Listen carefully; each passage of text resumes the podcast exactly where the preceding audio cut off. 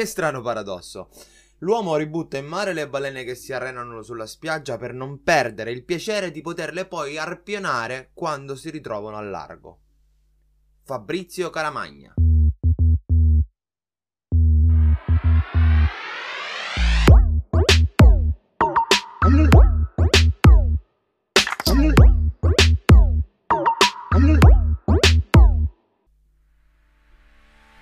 Gab qui per voi dei microfoni di Green Stuff. Buongiorno amiche e amici e benvenuti in un nuovo appuntamento del podcast di Deep Green, disponibile sui nostri canali Spotify e YouTube. Mi raccomando quindi non perdete l'occasione di iscrivervi al canale ed attivate la campanella per non perdervi nessun episodio del podcast che esce comunque ogni mattina ad orario variabile dal lunedì al venerdì. E oggi parliamo di balene. Parliamo di balene perché ci sono delle novità per quanto riguarda insomma l'Islanda eh, che ha eh, deciso di eh, non rinnovare più le licenze delle pesca delle balene e quindi al 2024 eh, la pesca alle balene per fini commerciali sarà effettivamente resa illegale. Big up per questa notizia che ci rende veramente felici. Ci rende veramente felici perché è una di quelle. È una di quelle notizie che. rare di questi periodi. Le notizie belle sono rare di questi periodi. Quindi quando ci sono uno, ai subito parliamone, cerchiamo di goderne almeno un pochettino prima di ritornare a, a tutt'altra triste realtà.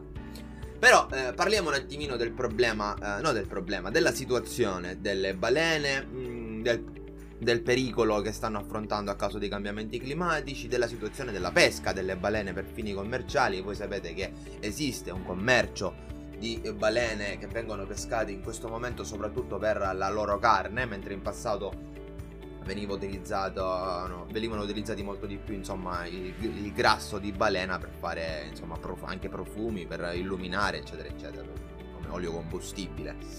Vabbè, eh, adesso invece viene eh, venduta soprattutto per la loro carne che viene consumata principalmente in uh, pochi paesi del mondo in realtà, e che sono l'Islanda, il Giappone, un po' la Groenlandia e la, mh, e la Norvegia. Ora, in uh, Groenlandia già comunque non si, eh, non si pesca la, la, balena, quelli che sono i tre, i, gli ultimi tre posti, le ultime tre nazioni in cui era ancora legale cacciare a fini commerciali la balena erano appunto Norvegia, Giappone e Canada. Però eh, i, diciamo che eh, a livello commerciale inizialmente una fetta grossa di uh, pesca commerciale mm, delle balene era rappresentato appunto proprio dall'Islanda che poi andava anche ad esportare in Giappone.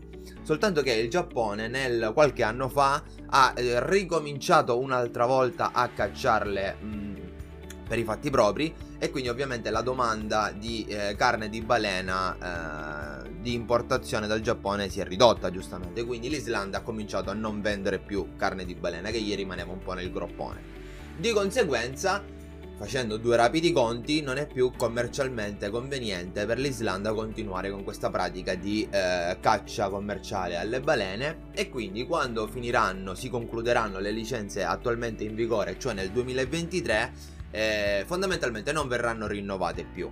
E non venendo rinnovate più, automaticamente non sarà più possibile in Islanda cacciare queste balene, questi grandissimi e bellissimi cetacei. Fondamentalmente quindi non per una questione ambientalista, ma per una questione economica. Non è conveniente economicamente cacciare le balene. Ok ragazzi, diciamo che chi se ne frega della... Cioè, no, ok, chi se ne frega forse è troppo esagerato ma alla fine va bene lo stesso così. Cioè, eh, c'è il risultato quello al, in, fin, al, in fin dei conti che veramente conta. E il risultato è quello che nel, dal 2024 non verranno più cacciate le balene in Islanda. Ora, questo è un dato di fatto e dobbiamo prenderne atto. Eh, ed è un dato di fatto di cui dobbiamo essere stracontenti. Poi il fatto che eh, la ragione per il quale effettivamente saranno resi illegali è che non è più economicamente conveniente, voglio dire, ti, ti fa un attimino fare una piccola smorfietta, no? Ti fa arricciare il labbro forse, il labbro superiore, quello con quell'espressione un pochettino di disgusto. Però vabbè, uno lo accetta perché alla fine, insomma, ritorno a ripetere, il fine è, è, è quello che conta di più. Ed perché è una bellissima notizia? Direte voi, beh perché le balene sono i grandi cetacei, mm, sono tra parentesi fra le specie che sono più a rischio di estinzione per i cambiamenti climatici. A parte il fatto che eh, l'assottigliamento dello strato di ozono e quindi la maggiore penetrazione di raggio V già aveva compromesso insomma eh, la salute delle balene, non tanto per l'esposizione ai raggi diretti delle balene stesse che potevano insomma creare qualche problema a livello cutaneo. Perché ovviamente ricordiamo sono dei cetacei che hanno necessità di risalire in superficie per respirare, insomma, non è che sono dei pesci le balene. E quindi sono comunque a contatto con la superficie molto di più di altre tipologie di pesci. Molto di più dei pesci in generale e quindi eh, poteva essere un problema. Ma non è tanto questo il problema dei raggio V. Il problema dei raggio V è legato piuttosto al discorso catena alimentare, perché i raggio V vanno ad influenzare quello, mm, quello che è il fitoplancton, lo vanno a... Intanto è una minaccia seria per il, fitoplancton, per il fitoplancton che può essere anche distrutto da troppe, da troppe radiazioni UV e quindi scarseggia, diciamo così. Scarseggiando la fonte primaria di cibo per le balene, ovviamente le balene ne risentono. Anche perché, essendo dei grandi cetacei, eh, non hanno, diciamo, un, um, una velocità di riproduzione molto elevata. Considerate che il periodo di gestazione dura più di un anno e, e poi i piccoli di, e, ne partoriscono solo ed esclusivamente uno per parto, le mamme di, di, di balena, e che poi accudiscono questo cucciolo per più di tre anni. Quindi poi non andranno a rifare un altro, cu- una, un altro cucciolo eh, in, in, breve tempo, perché ovviamente devono accudire quello che già hanno prima. Devono renderlo insomma adulto prima di poter pensare di, di, di poter, di poter eh, fare un altro cucciolo, insomma, no? Giustamente, la natura si, si, organizza in, in modo sostenibile sempre. Per quanto riguarda le balene, ovviamente se, fosse, se avessero un grado di riproduzione più elevato, magari eh, pro- sarebbe tra virgolette un problema in meno. Il problema ri- esisterebbe comunque, ma sarebbe tecnicamente un, un, mezzo, un mezzo problema in meno.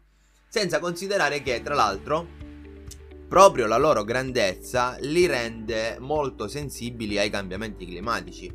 Storicamente eh, i grandi animali sono stati sempre quelli che eh, hanno eh, avuto più difficoltà a sopravvivere a dei grandi cambiamenti climatici nella storia della Terra. Eh, e storicamente appunto quelli che sopravvivono con maggiore probabilità sono appunto i pesci, no i pesci, gli animali in generale, comunque di piccole dimensioni. Tant'è vero che alcuni studi nel, al largo del Perù stanno anche evidenziando come le stesse specie di pesci, in quel caso hanno, analizzato, hanno analizzato delle sardine, come queste sardine si stiano rimpicciolendo generazione dopo generazione negli ultimi 30 anni proprio per far fronte ai cambiamenti climatici o quantomeno questa è l'ipotesi più accreditata. Adesso ritornando un attimino al discorso più in eh, generale si può dire che eh, attualmente eh, quindi le nazioni in cui si può commerciare, si può cacciare eh, per a fini commerciali le balene sono, come ho detto, Norvegia, Giappone ed Islanda. L'Islanda uscirà da questo commercio eh, nel 2024 e rimarranno in questo momento non ci sono notizie, non ci sono segnali da parte di Norvegia e Giappone. Che comunque. Perché? Perché comunque è, è, un po' più parte della loro cultura questa tipologia di, di cibo storicamente. Ma insomma bisogna, bisogna, cambiare anche bisogna che cambino anche loro storicamente non so se vi ricordate le storiche lotte di Greenpeace contro le baleniere giapponesi è un argomento duro è un argomento che eh, si, protrae, cioè, si, protrae da anni e anni e anni insomma da, da, da, forse da Moby Dick, no? eh, purtroppo ancora questo commercio esiste, anche se sta, ehm, sta declinando, sta declinando anno dopo anno e alla fine stanno rimanendo solo due nazioni. Ci auguriamo che anche queste due nazioni nel più breve tempo possibile possano eh, decretare la, loro, la fine della loro pratica eh, di, di, questa pratica, insomma, eh, barbara. Que- le balene hanno già tanti, tanti cazzi per, per, per loro stessi. Eh, hanno già tanti problemi. Eh, non ci dobbiamo aggiungere anche noi con la caccia. Cioè, già ci siamo noi come, loro, come fonte di loro problemi perché abbiamo causato il cambiamento climatico, perché abbiamo causato la, l'assottigliamento dello strato di ozono. Quindi già i problemi che loro stanno vivendo li abbiamo causati noi. Se poi noi ci aggiungiamo il carico eh, che eh, li, le cacciamo anche, vabbè, voglio dire, ma scusate, un po' di... Eh, un po' di self control ragazzi, un po' di self control.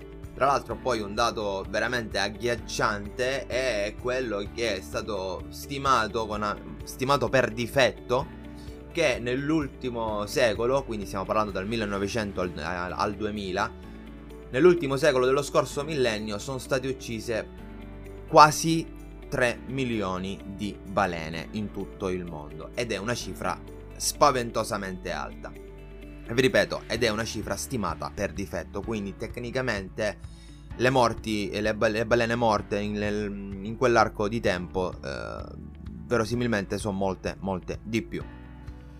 Amici, ditemi che cosa ne pensate, sicuramente sarete contenti anche voi di questa notizia, quindi commentate, commentate sul nostro canale YouTube, commentate sui nostri social, mandateci le, le, con le emoji della balena per uh, testimoniare il fatto che magari avete sentito fino a qui con un big up per le balene. Un grosso saluto a voi, un grosso saluto alle balene, Gab qui per voi da Green Stuff è tutto, a domani con un'altra puntata di Deep Green.